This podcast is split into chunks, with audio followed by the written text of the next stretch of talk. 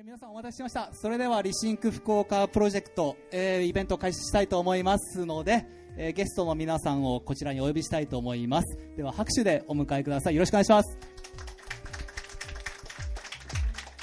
では白石さん、白石隆義さん、家入一馬さん、串井翔太郎さんです。よろしくお願いします。では、おかけください。じゃあお手元のマイクをまずはお持ちいただいて。マイクチェック大丈夫ですかね？マイクチェックはい。マイクチェック one two。はい。OK ですか？マイクチェック。マイクチェック。マイクチェック one two。乾杯しなくていいですか？乾杯。乾杯。じゃあ先にやっちゃいますか。ちょっと乾杯ね、はい。ちょっと僕の中では美しい流れをイメージしてましたけど。ど。ごめんなさい。もうどうでもいいですね。はい。じゃあ皆さんちょっとお手元にワンドリンクお持ちくださいで乾杯してちょっと23分せっかくだからお隣の方々と自己紹介とか今日どんな話聞きたいなとかそういうお話してみたらありがたいなとあと思います。あれですねおかえりイエリ、イエリさんですね。そうですね。じゃあおかえりエリーさん乾杯でいきましょうか。はい。はい。じゃあせーので言いますよ。せーはいいいですか？イエリさんビール持ってない。持ってない。あら。じゃあ皆さんよろしいでしょうか？では、おかえりエイリさん、乾杯！乾杯！えーよろしくお願いしおますお願いします。じゃあちょっとだけお隣の方と自己紹介タイムということで、はい、やっていきましょイエリさんビールなくなったら言ってくださいうはい。持ってきます。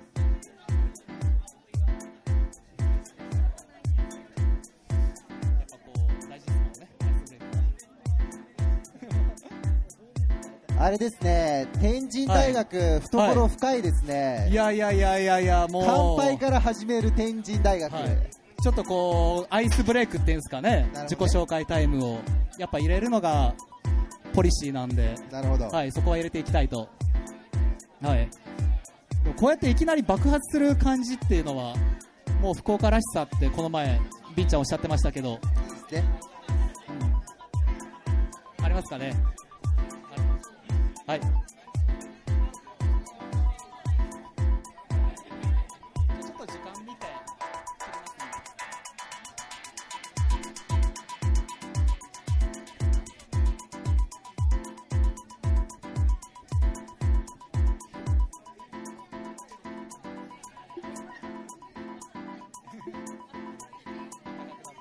いやさんそろそろ、はい、じゃあそろそろ行きましょうか。はい、じゃあ盛り上がってるとこすみませんけど、本題に行かせていこうと思います。えーよろしくお願いします。お願いします、はい、えー Rethink 福岡プロジェクトということで、よう気にしちゃったね。じゃあまずそのスライドに沿って、えー進行していきたいと思います。では次お願いします。えーこのプロジェクトは福岡天神大学と Rethink 福岡プロジェクトという団体のコラボでお送りしておりますがリシンク福岡プロジェクトというのは福岡を盛り上げたい人企業が集結福岡ラブということで、えー有志で集まってこのイベントの運営だったりこの先の福岡を盛り上げるためのプロジェクトを作っていこうというチームでございます。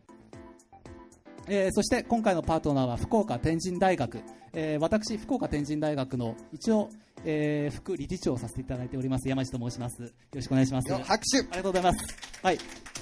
えー福岡天神大学ご存知ない方にも、えーご説明したいんですけれども、えーお手元に資料をお配りしたかと思いますけど、後でゆっくりお家帰ってご覧ください。簡単に申し上げますと、町で活躍してくれている先生をお呼びしまして授業をする。そして、それが問題の解決とか、自分の新しい暮らしとか、アクションのきっかけになる。そういうことをやって、福岡の街を盛り上げよう。そういう団体でございます。よろしければ、こちらにもジョインしてください。では次に行きましょう。えーそして Today's Talk テーマはさああなたもことづくりの輪の中へということでクラウドファンディング、えーご存知の方ちょっと手を挙げてもらえますか？大いいです体ねねすごいですね、はいいい感じですねということであのクラウドファンディングのサービスを作られた家入さんとそちらでチャレンジされた白石さんをお呼びいたしましてクラウドファンディングを中心に僕たちが何かを作るというムーブメントに参加するそういう未来について話していきたいと思います。では次へお願いします。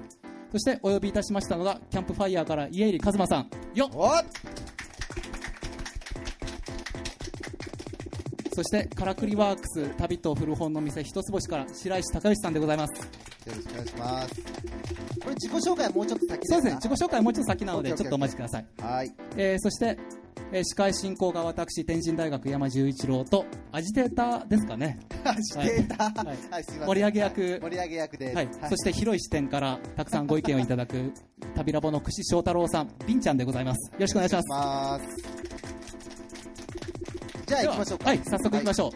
えー、today's テーマ1、えー What did you do?、えー What's crowdfunding? ということで、えー登壇者の方の自己紹介とクラウドファンディングについてのご説明をいただきたいと思うんですけれども、まずは家入さん。はい、はい、はじめまして。はじめまして。いやイエリさんの自己紹介って、はいイエリさんちょっとどうやって自分のこと自己紹介するのかすねすごい楽しみにしー、てえたんですけど、っと、はいえ？まずご出身は福岡で、はい、福岡県宗像市で育ちました。はい、はい。で、限界高等学校をお中退しまして、え？え、こんな感じ？いやもう全然大丈夫です。で皆さんでもイエリさんのことは知ってるいやいやいやいやいや。そうですね。えっと、まあなんか、紆余曲折あり、えー21歳ぐらいの時にペーパーボーイコーという、ペーパーボーっていう会社を福岡で創業し、え長いですよ。いや聞きたい。ペちなみに創業時のペーパーボーってどこのどの辺にあったんですか？えっと、よえっと、いえーどこだっけ？えー一番最初久留米。うん。久留米からなんですか？で次に役員、あ、違う、役員から久留米。まあでも役員とかですかね、役員あたりとか。で、その後大名で、はい。今は、どこですかね。新店長のあたりなんですかね。新店長のあたり、うん。はい。そして東京に行かれて連続起業されてと。あ、ちょっとまとめたじゃないですか、あ今。すいません。いやいやいや。長くなるって言ったのになんでまとめちゃうんですか？あのちょっとあの仕切り屋な勝負に出ちゃいまして。いやいやでも全然。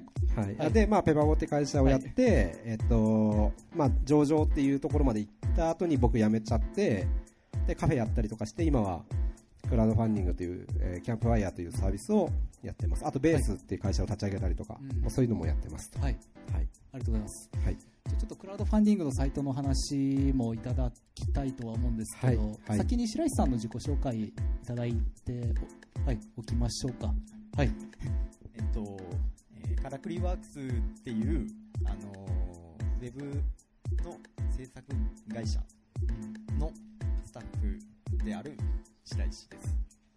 こんなんでいいですかいやスタッフっていうかと取締役の方です、はい。なんか、はい、すみません。そうです。ね偉い方ですよね。いやいや、偉くないんで。取締役はこのストールを巻くっていうのが、なんかあるんですかね。うん多分でも先ほどなんかもう一人の代表の取締役の方あったら、はい。なんかイエリさんがヒッピーみてえだって言ってましたね いやいや、髪切った方がいいと思います。いやいやいや。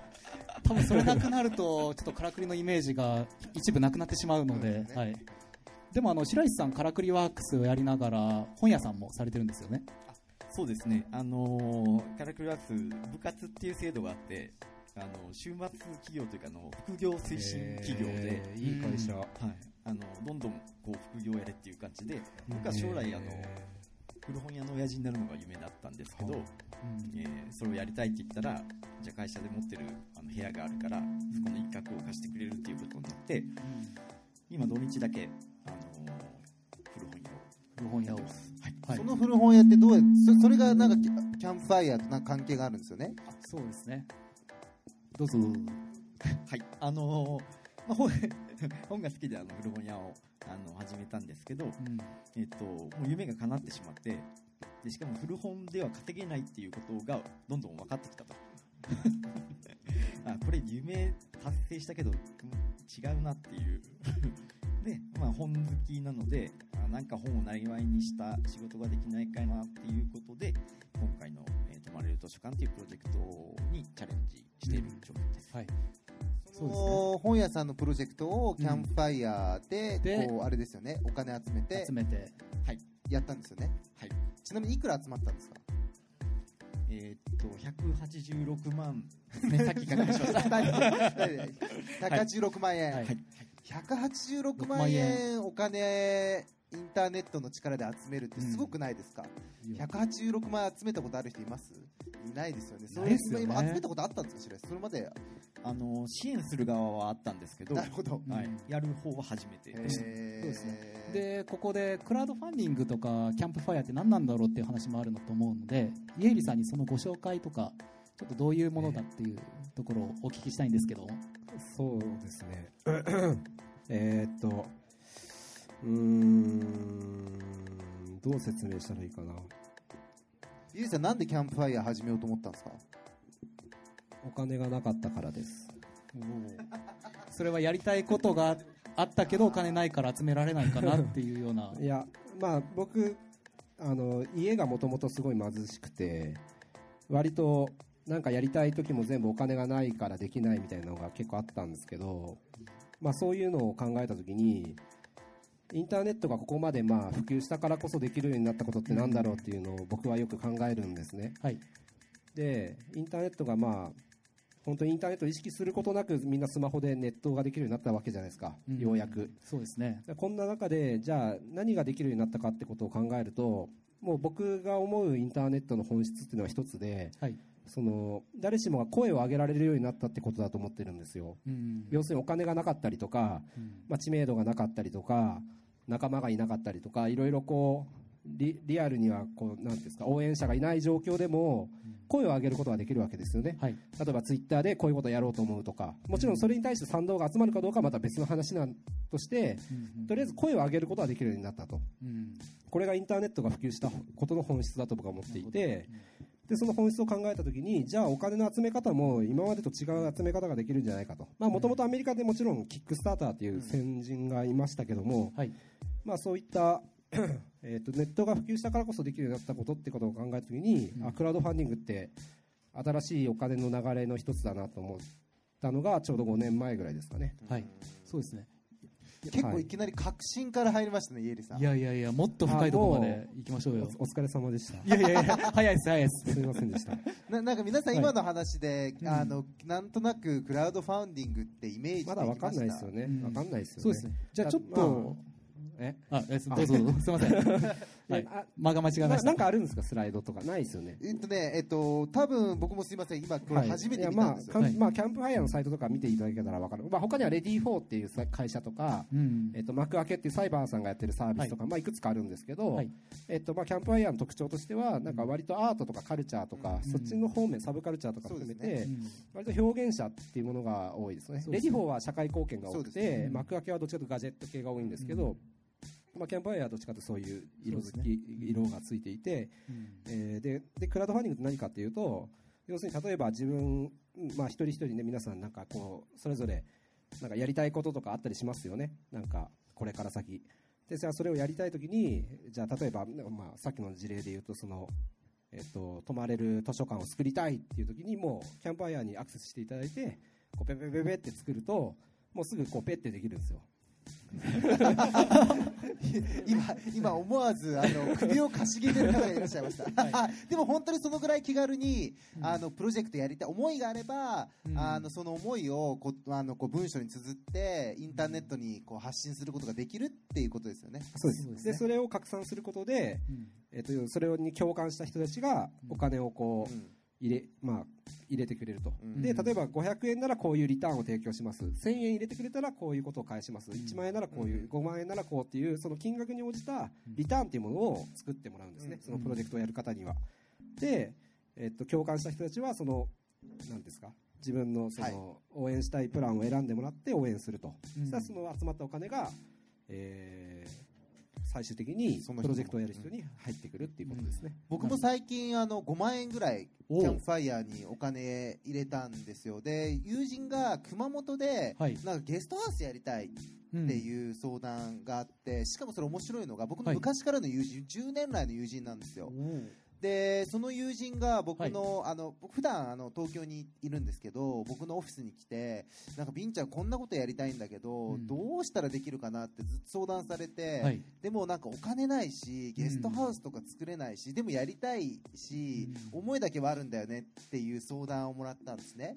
でその場であだったら今家入さんキャンプファイヤーまたすごい力入れてるすごい盛り上がってるから家入さんに会いに行きなよってい。う風な話をして、うん。それまで彼会ったことなかったんですよ。はい。イエリさんに。でイエリさんのこともちろん知ってたんですけど、はい。であのビル間違えてね。全然違うビル行ったりとかしてそうそうであの家入さんのオフィスまでたどりなんとかたどり着いて、はい。でキャンプファイヤーその日かなんかでもやろうって決まって、うん。そこでなんか僕と家入さんと彼ら何人かでこうブレストしながらあのフェイスブックのチャットルームというかあるじゃないですか。ありますね。あそこでこんなんがいいんじゃないかって言いながら1週間ぐらいにさっき家入さんが言ったようにペペペペペって言って記事が出たんですよ。はい。でそしたら最初全然集まらなかったのに、はい。もうなんかなんだ3日前とかではい。50彼ら150万集めてたんですよ。うん。で3日前まで50万ぐらいしか集まってなくてやばいと。うん。お金達成しないかも目標に達成しない2つキャンあのクラウドファンディングって2つパターンがあって目標金額に達成したらもらえるのとあの目標金額に達成しなくてもらえるっていう、まあ、ちょっといやちょっとだけややこしいんですけど2つあるんですけどでそれは目標金額達成しないともらえないっていうタイプのものだったんですね。で50万と100万どうしようみたいな。はい。でそしたらそこからみんな頑張って、はい。なんと3日後にはね100そうですね。150万達成して200万ぐらいまでいったんですよねあれね。うん。3日で150万集めたんですかそう3日で100万集めて100万。そう150万、はい150万。うん。で今一生懸命コツコツあの作ってますよ、なるほど。ゲストハウス。そうですね。うん。うん。みたいな。みたいな。そのぐらいまあペペペって作るんです。本当にそのぐらい気軽に自分がやりたいっていうことがあると、そこにまあイエリさんに相談してでじゃあやろうかってなって、まあ、お金が集まるという、まあ、もちろんやられる方の努力ってすごい必要なんですけど、そうですね。なんでまあ作っ実際には作った後が大変だっていうのはもちろんあるんですけど、うん。やっぱりお金をなんかある程度の金額集めようとするとこうお金の集め方っていくつかあると思うんですけど例えば、融資ですよね、はいそうですね、その銀行から借りるとか消費者金融さんから借りるとか、まあ、親戚から借りるとか、まあ、そういう借金ですよね、はい。そういったのが一つ、ん。であとは投資って言って、まあはい。お金を持ってる人から出資してもらうっていう形でお金を集めるっていうのもあります、うん。で3つ目の選択肢としてクラウドファンディングが出てきたんじゃないかなって僕は思っていて、うん。要するに融資とか投資って結局その契約を交わしたりとか、うん。まあ、本当に信用できる上あの信用できる人なのかどうかっていうのを審査したりとかっていう,、こううん含めて時間がかかります、そうですね。でもクラウドファンディングはそのネットの向こう側にいるその不特定多数の方々からうん。お金をこういただいてちゃんとリターンを提供するっていう形で要するに物を売体験とか特別なものを売っているっていうこうなんて売買契約なのでうん。あのまあ融資とか投資に比べるとすごいライトにお金を集められますよと。うん。はいなんで誰でもこう声を上げることはできるんだけど実際にはじゃあ150万とか集めようとするとそれなりにやっぱそのなんていうんですか一人一人プロジェクトやる方がその熱量とかそういう物語とかそういったものを語ることがすごい大事でうん。ただ掲載したからお金が集まるわけではなくてやっぱこうねこそういろいろやんなきゃいけないことたくさんありますよっていう、なんか僕もさっきのゲストハウス、はい。ゆうきくんって言うんですけど、ゆうきくんにもうやばい、ビンちゃんどうしようって相談された時に言ったのが、もう1000人の人にはい。1万円入れてくださいってお願いしようと、そしたら10人に1人は絶対助けてくれるから、うん。それで分かりやすくいこうって言って、本当に彼ら、そのはい。3日間に1000人ぐらいに、えー？1万円入れてください、お願いしますって、やりたいことがあるんですって、僕らはどうしても、彼は熊本だったんですけど、はい。まあこういう震災の中なんだけど自分たちがその震災が起きてもこう大丈夫なあの街コミュニティ作りっていうのをしていてそれをちゃんとこのタイミングで体現したいんだみたいなことをはい。思いを乗せて、まあ、Facebook メッセージとかでですねこうはい。送りまくってたんですよ。で、イメージイエレさんが今言ってる、ただ上げるだけじゃなくて、そこにまあ努力も必要だよねって、ただその努力っていうのが、多分銀行とかはい。融資を受けるのとはもっと違って、もっとダイレクトに、その、やりたい人の熱量が伝わる。うん。いや、本当僕これやりたいから1万円だけカンパちょうだいみたいな。で、それでなんか僕が面白いこと実現して、その面白いことをみんなにお裾分けするから、みたいなテンションなんですよ。はい。そうなので、それはすごくクラウドファンディングの魅力だなというふうにイエレさんは思ってます。うん。ははい。今すごい上手でしたね。ありがとうございます。ちょっと頑張りました。いやいやすごいさすがです、いやすごく腑に落ちましたしそのキャンプファイヤーって名前がいいですよねどうしてそういうキャンプファイヤーにしたん本当ですか？かはい。え？ちょっと名前の由来とかも、ひょっとしてって思うとこありますけど、お聞きしたいなと。でもイエーリさんははい。ネーミ名前つける天才ですよ。ですよね。ありがとうございます。え、他には？かわ かわいい。え？かわいい。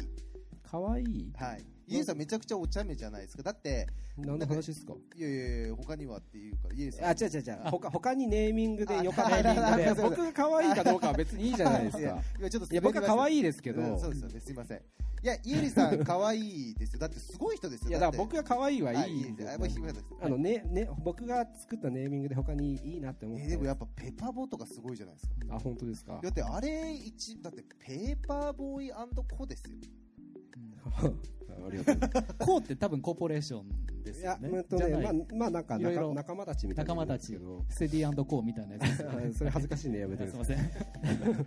まあ、僕、新聞配達ずっとやってたんで、はい。あの、新聞配達少年のことペーパーボーイって言うんですよ。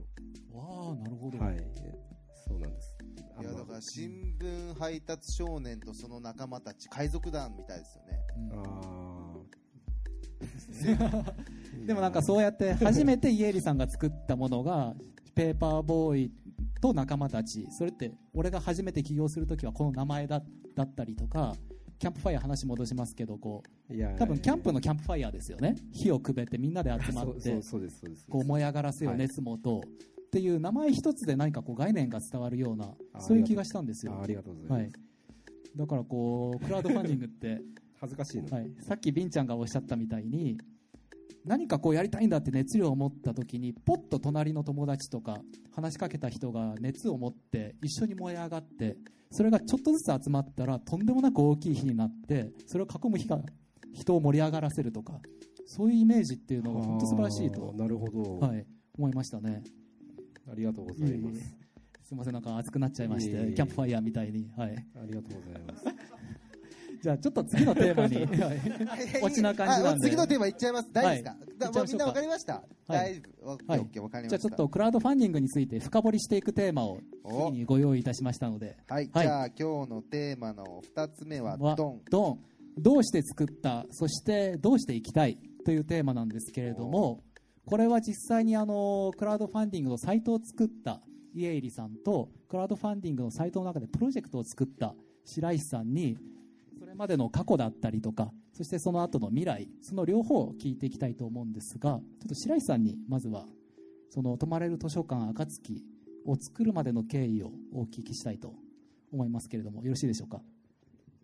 そ図書館に泊まれるってなんでそんなことを思いついた。んですかはい、あのーちょっとさっきの自己紹介ともかぶるんですけど、僕、本が好きで、えー古本屋を、古本屋を始めましたと。うんでも全然儲かりませんと。はいで、周りの人に相談すると、いや、古本屋は儲からない仕組みになってると。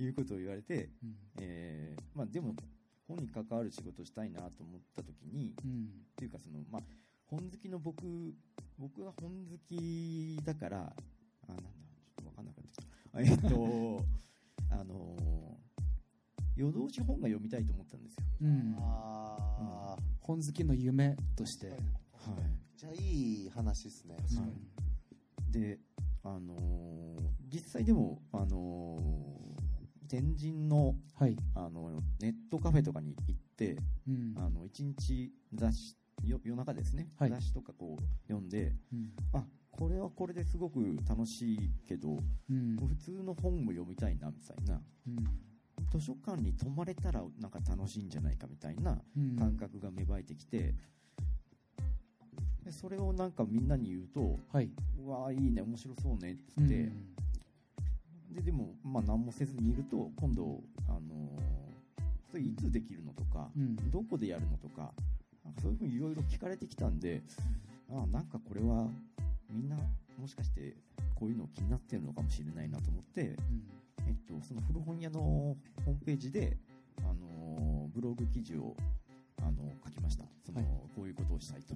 うん。するとえっと Facebook で5000いいねぐらいついたんですよ。すごいっすごいね5000人がその考えいいねって。そう。いうことですもんね。5000人がそう。でもう僕の僕の友達とかその頃200人ぐらいでうん。あの店のホームページも500ぐらいだっけな。うん。なんでその10倍20倍ぐらいこう集まってるんで、まあこれはもしかしてもしかするぞっていううん。感触を出ました。いやーだって5000ってことは友達のサークル友達のつながりから友達の友達友達の友達友達っていう外まで広がった数字ですよね。間違いなく。うん、だから、はい、こんなに反響があるのかってもうこっちがびっくりした感じですね、なるほど。そこでそんなに賛同者がいるんだったら何か作れるかもしれないという思いからクラウドファンディングっていう選択肢まで至ったのはどういう経緯をたどっていったんでしょうかね。えっと本本,、まあ、本を夜通し読める場所が欲しいって思った時にはい、じゃあどこにどこ場所はどこがいいのかみたいなうん、ところが全然見えてなかったんですけど、はい。温泉とひっつけると面白いんじゃないかっていう あのちょっと浮かんだんですよ。うん。でそのなんか温泉でゆっくりしながら、えーなんかゆっくりした時間を過ごして本を読んでのんびりして美味しいもの食べてまた温泉入ってみたいななんかこうスロースローライフみたいなあの、まあ、前ちょっと前から言われてますけどそういうなんかスローな時間の使い方みたいなのがうん。その泊まれる図書館っていうのと相性がいいんじゃないかっていうのをうん。考えついた時にはい。これだと、これだと、はい、多分これが正解じゃないかっていう。うんで、えっとでそこでちょっと、まあ、あのいろいろと始めようかなと思った時に、はい。あの東京にブックベッド東京っていううん。あの泊まれる本屋って言われるところが先にできて、まあ、でも僕らは温泉とくっつけてるんで、まあ、はい。ちょっとそこはなんかうん。差別化できるかもと思って、えーそうですね、そこからあのじゃあ資金繰りどうしようみたいなうん。話でクラウドファンディングうん。に至ったと。至ったと。なるほどいい話ですよね。やっぱそういうふうにクラウドファンディングっていう選択肢は何かこうビジョンを持った人がどうやったら共感者にお金をもらえるんだろうとか共感者がきっといるだろうからお金が集まるっていう時の受け皿になると思うんですよ。でもそういう設計をまずされたのがイエイリさんでありますしクラウドファンディングっていうのはそもそもどうやってお金が集まるとかどういう夢の人が来てほしいとかそういうもともと作った時に思い描いていた像と今動いてる像を見て照らし合わせてどのような印象をお持ちですかね？うーん。5年前に出てきた時クラウドファンディングが出てきた時は、はい。あのちょうどあの東日本大震災とタイミングがかぶったんですよ、 READYFOR とうちが同時期に出てきたんですけど、ちょうど、えっと、震災があった直後で、なので最初は本当震災復興のプロジェクトがたくさん出てきてて、うん。でもちろんその震災が起きる前から僕ら仕込んでるわけなので、そはい。の時はそのアートとかうん。僕本当こういうクリエイティブな本屋さん作りたいとか、まあ、図書館作りたいとかそういうのがどんどん出てきて応援できる仕組みになったらいいなと思ってたんですけど、まあ、実際に出てきた時はその震災以後だったので震災のプロジェクトがやっぱたくさん出てきててその、えっと誰かを助けるための新しいお金集めの形っていうのが割と日本ではこうなんかなんていうんですか日本の文脈だとそういう風になったんですよ。はい。で5年、まあ、そういう風にやってきてやっぱいまだにクラウドファンディングってねそのなんか寄付でしょみたいな。要するにいいことをするためのお金集めなんでしょみたいな見え方はすごくあってやっぱその日本とアメリカのその文脈の違いみたいなのはすごくあるなと思っていてでもようやく5年経ってなんか割とそのいまあ、まだまだまだもちろん知らない方たくさんいますし、えっと、僕らとしてもっと普及もっと普通に使われるようなものになるために頑張らなきゃいけないんですけど、うん。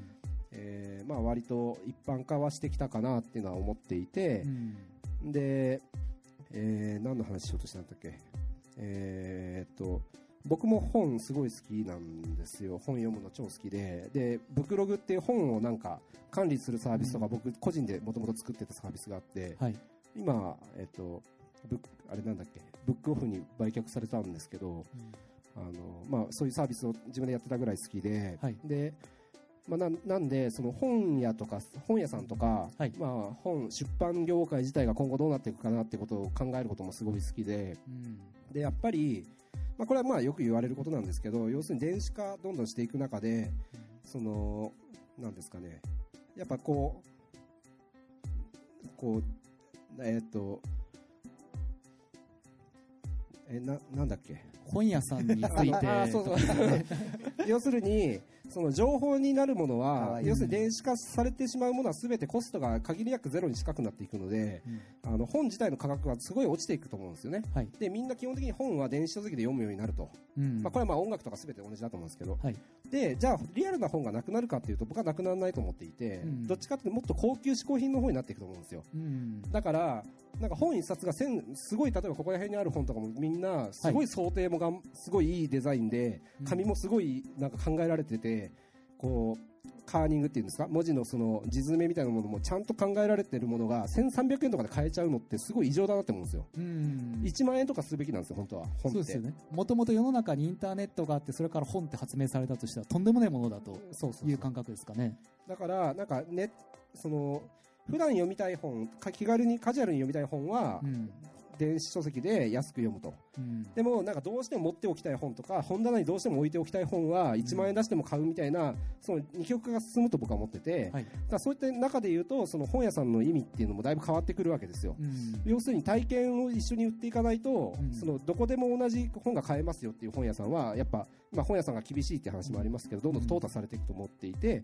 じゃあなんかプラスここにここはこういうこだわりがあってこういう本ばっかり並べてますっていう本屋さんとか、うん。まあ、ここはお酒が飲めますっていう本屋さんとか、うんここはなんか寝泊まりできる図書館ですとか、うん。そういうなんかその本プラス何かっていうものをもはいっと付加価値として出していかないと、うん。まあ、既存の本屋さんとか古本屋さんを普通にやっていくだけじゃやっぱ厳しいよねと、うん。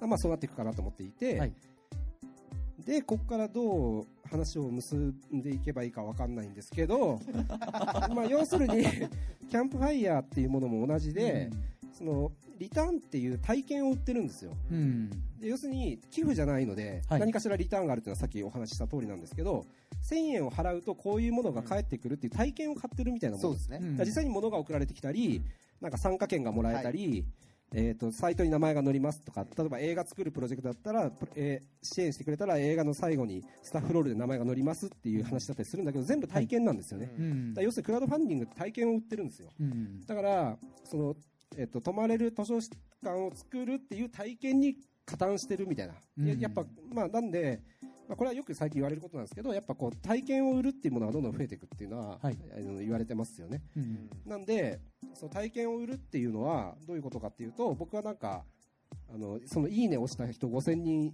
てはい。それすごいなと思うんですけどうん。もうその5000人を全て共犯者にしちゃうっていうことだと思うんですよ、うん。なるほど。面白い。クラウドファンディングっていう形でじゃあもうそんな5000人もいいねって言うならじゃあ俺これやるから、うん。なんかもう共犯者になれよと。いいねって言ったよね。そう。そうそうそうそうそうそう、うんただいいねだけじゃダメでいいねした以上もう俺が捕まったらお前らも捕まるんだぞっていうぐらいの巻き込み方だと思うんですよだ共犯者もう共犯者以外の言葉がちょっとうん思い当たらないので共犯者他で言うと運命日共同体とかそういう感じですかね。なんで、まあ、よくクラウドまあ、さっき僕も使いましたけどクラウドファンディング語るときにその共感を集めてとかって言い方するんですけど共感じゃないんですよね、うん。共感よりもっと先で共犯なんですよ。共犯。うん、なんか共感だけだとまだ弱い。弱い。いいね5000、いいね5000以上のなんか関係性をもっとうん。こう巻き込んで作っていかなきゃダメで。それはお互いにこうリスクというか何か一歩よいしょって踏み出そうっていうようなそうそうそうそう背中を押す感じじですかね。ゃあもう俺やるからみたいな。うん。で、そうやって巻き込むと、今回その、えっと、泊まれる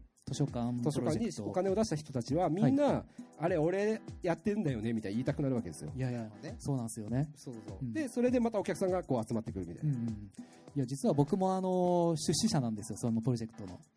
で3000円出資したらあなたが選んだ本を置かせてあげますっていう置かせてあげますってちょっとあの白石さんすごい偉い人みたいになっちゃいますけどそれ置かせてくれるっていうリターンがあってこれいいなって思ったんですね、うんうん。それは一緒にその本棚の中に自分もいるっていうかあの輪の中にってテーマ作りましたけど自分もそういう輪の中に入れるんじゃないかなっていう喜びがあって出資した後もいまだにその楽しみとかワクワクって続いてるんですよ。でそこで白石さんに聞きたいんですけどリターンを考えるっていざやろうと思ったらすごい難しいじゃないですかきっと。何種類もお金ごとに作るしいやこのリターンやってみたけどちょっと受け悪かったなとかいう不安もあると思いますけどでもあの全部クラウドファンディング達成したし白石さんは成功されているのでそのリターンの設計っていうところをどういうふうに作られたのかお聞きしたいんですけどどうですかね？えターンの設計は結構時間をかけて考えたんですよ。はい。あのー5000いいねされてるから、例えば1割の人がクラウドファンディングしてもらうとすると、まあ、500人うん。あの出資してくれると、まあ、仮定して、はい。じゃあその人たちが、うーん、3000円ぐらい寄付して、寄付っていうかその、出資してくれてくれたら150万ぐらいいくなみたいな感じで、まあ、3000円から5000円ぐらいのゾーンが、うんあの結構具体的になってますけど、いや、もう全然面白い話です。はい、あのかなっていう、あのリターンの設計をしてました。うんうんで、あの大きく分けて2つあって、うん1つがその、えーその場を体験しに来てもらうっていううん。こと。これは、あの、さっきイエリさんも言われてたように、えっ、と、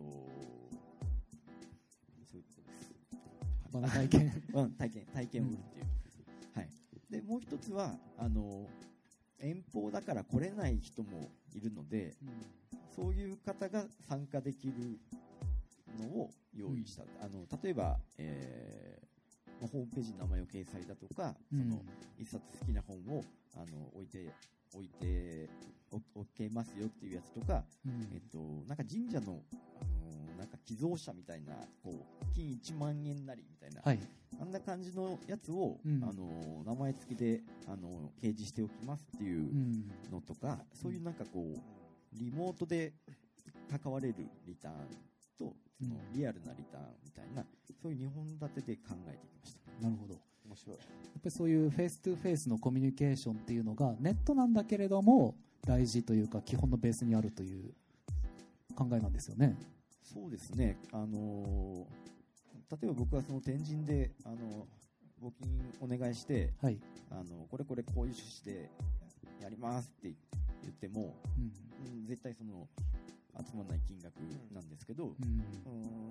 インターネットっていう世界では、まあ、その情報の情報を出すコストっていうのもほぼゼロに近いので、うん自分が頑張ればいくらでも思いが伝えられるんうん。だなって今回思いました。はい。山田さん、あの、僕、すごいクラウドファンディングでいいなと思ってるところがあって、はい。あの、思いつきと、うん緩い情熱でう、ん。ことが成立するっていうのが、僕、うんクラウドファンディングの最大の利点だと思ってるんですよ。はい。最初、イエリさんおっしゃってましたけど、はい。あの、融資受けるとか、うん。例えば出資を受けるとかって、はいめちゃくちゃハードル高いじゃないですか。すねかこんなことやりたいって言っても、じゃあ銀行に行ったら、それビジネスモデル何なんですか？いつお金返してくれるんですか、うん。親からどうなんですか？あなたの経験は？とか、うん。リズメされるわけですよ。はい。で、その間にどんどんどんどん多くの人って、いや私できないかもとか、うん。なんかこんなことやっちゃいけないんじゃないかみたいなのがどんどんどんどん萎縮していくと思うんですね。もう火がだんだんちっちゃくなっていく。だけどさっきのお話聞いてると、なんかこうゆるいあこんなこと思いついたんだけどみたいな、うん。結構本当に思いつきはい。からスタートしててでその後の情熱も例えばもうこれで絶対食っていかなきゃとか、うん。借金返さなきゃとかうん。成功しなきゃとか、なんかそういうことじゃなくて、さっきエイリさん共犯って言ったけどちょっとはい一緒にやろうよぐらいな感じで共犯になっても誰も痛まない。なんか、なんだっけあのえっと連帯保証人みたいな共犯とは全然違うじゃないですか、そうですね。印鑑をしてなんか借金背負って私も死ぬかのみたいなそういう共犯では共犯じゃなくて、うん。なんかもっと緩いなんか仲間みたいな感じでできるなと思っていて、うん。そこのハードルを下げたのが、うん。ビジョンがどうとかコンセプトがどうとかビジネスモデルがどうとかよくわかんないこと言われずに、うん。やってみたいでこんな感じなんだよね。一緒にやらない、みたいな、うん。なんかこんなトーンで、あのー物事というか自分がやりたいことっていうのが成立するっていうのが、うん。なんか一番の僕はクラウドファンクラウドファンディングのなんか価値であり魅力なんじゃないかなって、ね。今の話聞いて改めて思いました、うん。イエリさんどうですか？いいこと言いますね。はい。ありがとうございます。イエさん、ちょっと今ビールが3つあるんですけど、どれ これ、これビールじゃないから。はい、ビールじゃない、焼酎、うんどれが美味しいですか？え僕、カボス飲みます。あ、カボス、はいカボカボスが入ってるんですか？そう、ここれ福岡のクラフトビールでカボス入りですね。あと、甘お入りっていうのもあります。めっちゃ美味しかったですよ。うんさっきイチゴ飲んでましたね。いちご飲んでますいちごの甘おっていう。イチゴとカボスどっちがうまいええそれぞれ美味しい。ですかかわいい。いいですね。それぞれ美味しいです。ですね。うんはいでもそのクラウドファンディングの話いきなり真面目に戻りますけどあのーなんでしょうね昔僕ネットで見たのが肉じゃが作りたいっていうクラウドファンディングがあったのご存知ですか？ああそれえっと日本ですか？日本。もともともともと海外でポテトサラダでしたっけ？そうそうそうそうそう。はい。って言ったら面白がってめちゃくちゃお金集まったっていうのがありましたよね。はいはいはいはい。あのポテトサラダを作りたいっていうおっさんがいて、はいキックスターターでお金集めたらめっちゃ集まったんですよ。そう。でそれがなんか支援してくれた人の名前を叫びながらポテトサラダ作りますっていう。めっちゃ緩い。そうだからリターンもクソもないんですよ。そうなんですよね。でそれですバーみたいな。そうそうそうもうそうそうそうそうそうビンチャーンみたいな。でそれはすごいクラウドファンディングがこれなんかこう普及してきたねっていうことの象徴として語られるんですけど、はい。実は後日談があって、はい。そのおっさんそれで味しめちゃって 次に第2弾のプロジェクトやったんですよ、はいはいはいはい。それが何だったんですか？あのねあの海で走るあのクルーザーみたいなやつですか、はいはいあじゃあ、はいえっと、ジェットバイクみたいな、はいはいはいジェットスキーバイクみたいな。ジェットスキー。ジェットスキーっていうのは人間すべすべての人間の夢であると 何ですかそれ？いやすべての人間はジェットスキーが欲しいはずだと。はい。なるほどね。だから俺はクラウドファンディングでお金を集めてジェットスキーを買ってそれを粉にしてみんなに配るって言ったんです、え？え理解できます？ジェットスキーを購入して、はい。それをすべて粉にすると。やヤスリで。まあ。でその粉を配りますっていうのをやったんです、それ鼻はから焼酎出そうだったそれはさすがに集まんなかったんです ちょっとねぶっ飛びすぎたんです、ぶっ飛びすぎたとかちょっと味しめた横島なのがちょっと見えたかもいやいやわかんないですよ。うな。でもし多分信じてたと思いますよ、うん。うんジェットスキーを粉にしてみんなに配ったらすごいみんな喜ぶはずだ。そうですね。その味しめたで僕あの肉じゃがっていうのは多分あの日本のアルファブロガーネットの有名な人あがー。ポテトサラダがあるんだったら肉じゃがだって言って確かうろ覚えなんですけどこうあなたが何万円くれたら招待して食べれますよとかうんうん。何千円だったらあの名前をどこかでアピールしますとかそういうことだったんですよね。でもそれはなんか僕嫌だなって思ったんですけどふざけて言うとあのインターネットおじさんってご存知ですか？年国おじさんのことですか？あもうあはいですよね。はい。渋ハウスですよね。はい、あの人のセルフクラウドファンディングが僕すごい忘れられなくてっていうのもあの東京でやっていたインターネット闇市っていうイベントがベルリンに招待されたらしいんですよ。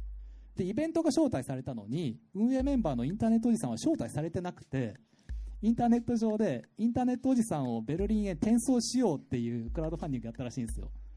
で何万円くれたらあのあなたの名前をベルリンで叫ぶとか欲しいお土産買ってくるとかやってすごい集まったんですよね確かそれが。一時期、エイリさんも、はい。あの口座さらして、ツイッタありーでやっねビール飲みって言ってやってましたよね。ビール代くださいってやつですよってましたはいはい。あれもすごい面白かったな。すごいこじきって怒られましたけど えでも結構入ってて、なんか、うん。でしかもなんかあお金入れてる人も楽しんでましたよね。そうそうあの入金する時の名前って変えれるじゃないですか、はいはいははい。い。ビール第3で300何十円とかおやつおやつ第3で100何十円とかみんな結構ねなんか笑わせにかかってるだからね。振り込みで。だからこれってもうお金のなんか域を超えたなって僕思ってて、お金って要するにコミュニケーションツールなんだなってちょっと思ったりして、じゃあお金を使ってもっといろんな遊びできないかなっていろいろ考えた時期があって、うん。まあでもお金で遊ぶと人は怒るっていうね、うん。確かにね。うん。それはそう。僕でもあの頃のイエリさんめちゃ好きで、はい。なんか本当にインターネットを楽しもうとか可能性を広げようっていうのを、こうちょっとビジネスサイドじゃなくて違うところからやってる人って本当になくて、うん。イエリさんぐらいなんですよ。いやいやいやいや。軽やかですよね。ないんか。まあでもなんかそのなんでしょうね。例えばスタディギフトっていう学費を集めるので炎上したこともあったんですけど、あれこれめっちゃ良かったですよね。なんなんだろうそのなんかこうこれやっていいのかだダメなのかなみたいな。もちろん法律的にダメなやつはダメだと思いますよ。うん。僕はなんかそこはまああると思いますけどその倫理的にどうなのみたいな問題って結構世の中いっぱいあるじゃないですか、はいはいはい。でもそれって結構みんななんかこう特に自分の頭で考えもせずいやなんかお母さんがダメって言ってたからダメとか、はい。周りのみんながダメって言うからダメだって思ってるけど、本当にダメかどうかなんて誰も分かんなくて。うん。なんかそのそれをなんかすごく試した、まあ、試したいってちょっと悪いですけど。でもそうですよね。だ例えば僕その銀行口座さらしっていうのを、なんかみんなでやろうってやったんですよ。だから僕もさらすしみんなもさらす、うん。でみんなでさらしたんですよ。うん。そしたらやっぱりその口座をさらすことはそのなんですか個人情報をさらしてることになるはいみたい。な、はいはいはい。でも銀行口座なんて別に個人情報じゃないんでまあすよ、確かに。だって会社、ほ法人とかだってみんな銀行口座なんてサイトに載っけてるし、はい。銀行口座がバレたからって別になんもないですよ。でもなんか個人情報だと思い込んじゃってる。うん。だから、その、炎上したりとかするんですけど、あとまあ僕、その、まあ例えば、電話番号を晒してみようみたいな。はいはい、やってましたね。でも電話番号は確かに 個人情報かもしれないけど、いたずら電話もまたそれも、まあおもろいかもしれないよねっていう話でやれば、別に電話番号自体もなんか別に今自分の場所が特定されるわけじゃないし、うん。別にやってみてもいいんじゃないのっていう。うんネットを使ってどこまでこう、なんか倫理的にどうなのみたいなところのギリギリどこまでいけるかなみたいなはい。のは結構ね、やりたいなとなるほ思って。ど。そこでちょっと僕が白石さんと打ち合わせした時にこれ聞きたいなって話あったんですけはいど、イエリさん、あの、都知事選挙に、あの、前回出馬されたじゃないですか。ぶっ込みますね。はい。いや、それで、ちょっと聞きたかったのが、それの資金も、口座というか、クラウドファンディング的に集めたりとか、政策も多くの人から募ったりとか、協力者も自由に募るっていう、まさにあの、生き方がクラウドファンディングのようなことされてたなと。いやいやいやはい。僕あのあちょっとちょっとイエリさんちょっとあの政策の集め方は僕ね、うんい今までの日本の選挙の中で一番いけてたと思いますちなみにその集め方ちょっとご説明を。え？いや、うーん、まあ、ツイッターで、なはい僕、制作とかなかったので、そのツイッターでみんなから、はい。その東京について思うことをどんどん上げてもらって、それを全部片っ端からこう、記録していって、はい。Google Docs のリアルタイムの編集画面をみんなに見せてもら見せて、うん。でこっち側ではボランティアのスタッフの子たちにもう徹夜でずーっとそれをツイッターのやつを集計してそれをマニフェストに落とし込んでいくっていうことをやってて、はい。それはすごい面白かったんですけど、うん。まあ、さっき一番最初に言ったそのツイッターがしんあツイッターじゃねえ。インターネットが普及したからがでこそできるようになったことってなんだろうってことをはい。考えると、まあ、さっき言ったようにその誰でも声を上げられるってことだと思うんですよ。はい。でやっぱりせい、まあ、ちょっと真面目なこと言いますけどその政治って結局は、そのまあ、政治とか行政とかっていった話になっていくと、そのなんかやっぱりそのなんかい声を聞かなくなったことに、まあ、若者の政治離れとか言うけどはい。それって結局なんか、まあ、どっちが悪いとかっていう話じゃなくて政治家が悪いって話でもなくて僕らが悪いって話でもなくてそのなんていうんですかねその声を聞く聞くっていう態度がなかったんじゃないかなと思うわけですよ、うん政治家の人たちになん。か同じ日本語だけど違う言葉喋ってるようなまあ入れ違いがあるような感じですかね。選挙戦やっててもそのうん車の上から、はい。その私はこれが正解だと思いますってことを言っててでそれをうんうんって聞いててうんでもなんかそうじゃないなともっとなんかこういその車から降りてはい。もっと細かいかもしれないけどちっちゃい声を聞くことがすごい大事なんじゃないのと思っていて、うんでそれができるようになったのがインターネットが普及してはい。コストが下がったから誰でも声を上げられるわけじゃないですかはい。で例えばもう本当にちっちゃいことで言うと例えばなんかうちの家の近所のなんかドブが壊れたまんまでそのベビーカーを押してそこが渡れないみたいな話とか、うんなんかいっぱいあるはずなんですよきっと、はい。なんかそういう声をまず聞くっていう態度が大事なんじゃないのって思っていて、でそれをちょっと選挙期間中だけどやってみようかなって思ったっていうのが最初だったんですよね。なるほど。でやっぱりその選挙の期間にツイッター開設する政治家の人ってたくさんいるんだけど選挙が終わるとやめちゃうんですよ。でもその一方で選挙が終わった後もちゃんとツイッターやってる人ももちろんいてでそういった人はなんか例えば豪雨とか災害が起きた時になんか情報を一生懸命拡散したりしてる政治家の人たちもいるしうん。そういった人たちはなんかあなんかツイッターの使い方とかネットの使い方分かってんなと思うんですけどうん。大多数はもう自分が言いたいことしか言わない。でもそれって政治じゃないなって僕は思うんですよなんかた多分僕の勝手な解釈だと家入さんって日本の中でインターネットを最もよく分かってる人だと思うんですよ。えっと、ビビジネスモデルは別ですよ。ビジネスとかは別なんだけど、もっと分かってる人がいるんだけど、インターネットっていうものを本当に心の底から一番よく分かってる人だなと思っていて、それってキャンプファイヤーもそうだし、なんか例えばみんなが自分が思ってることを発信して多くの人が共感してやってくれるとか、みんなでじゃあ制作作ろうよとか、今そういう時代じゃんとか、ペパもそうじゃないですか。だってみんながもうホームページの時代だから、画廊やるみたいにみんながなんかこう、自分の作品そこに展示できたらいいよねとか、それでじゃあ作品展示してお金集まってるわけですよ。うんでベースっていうサービスも自分のお店やりたいんだったらやればいいじゃんってからそういう意味で僕イエリさんのインターネットサービスめちゃくちゃ好きなんですよね、うん。でそれが全部同じそのそのさっきの都知事選の時もそうだけどイイエリさんのインターネットの使い方って全部あのいい意味で同じなんですよ、うん。でそのルーツっていうのがイエリさんの中にそもそもこの福岡の中であって、うん。それを全部踏襲されてるっていうのが僕がイエリさんのことすごい尊敬してる大きな理由だし、はい。なんかイエリさんが好きな理由の一つ。それで絶対変わってない変わってないですよね。そういうの僕がいないところで言ってよ。あいいえ。恥ずかしいいやいやいやいやで可愛いから。でもありがとう。いやいやででもそうですよね。僕で本当にそう思いますよ、そうですね。じゃあ、ちょっといいタイミングなんで、最後のテーマに行きたいと思うんであすけど。なので僕が言いたいちょっといいですか,、はいもう酔っ払ってるから、はいどうぞ、いい。マジで思ってんのは、はい本当に、あのー家入一馬のインターネットの使い方とかインターネット論みたいなものをみんなマジで真剣にうん本当に理解すべきだと思っていて上辺じゃなくてはい。上辺じゃなくて本当に理解すべきだと思っててそこに僕はすごいたくさんのヒントがあるしこれからの未来の可能性も本気であると思ってる。はい。はい、ということです。いません、はい。もうそれだけ言っていや、おまとめありがとうございます。はもうもう酔っ払ってます、い。えいえ。ですか？大丈夫はい。じゃあちょっと最後のテーマが、あの、皆さんと一緒に考えていきたいテーマなので、ちょっと時間多めかつ、皆さんに考える時間も持ちながら行こうと思います。ドンとした方がいいですか？はい、ドンと行きましょう。はい。はい、ドン。えー、All I Want Future is ということで、これは例えば出資者とか。日本語にするとどういう意味ですか？えー私が未来に求めているものはっていうことなんですけれども、幸せ幸せ。あの、答え今言っちゃうと終わっちゃいます。幸せ幸せ。あら、ひょっとしてし白石さんもですね。ですかね。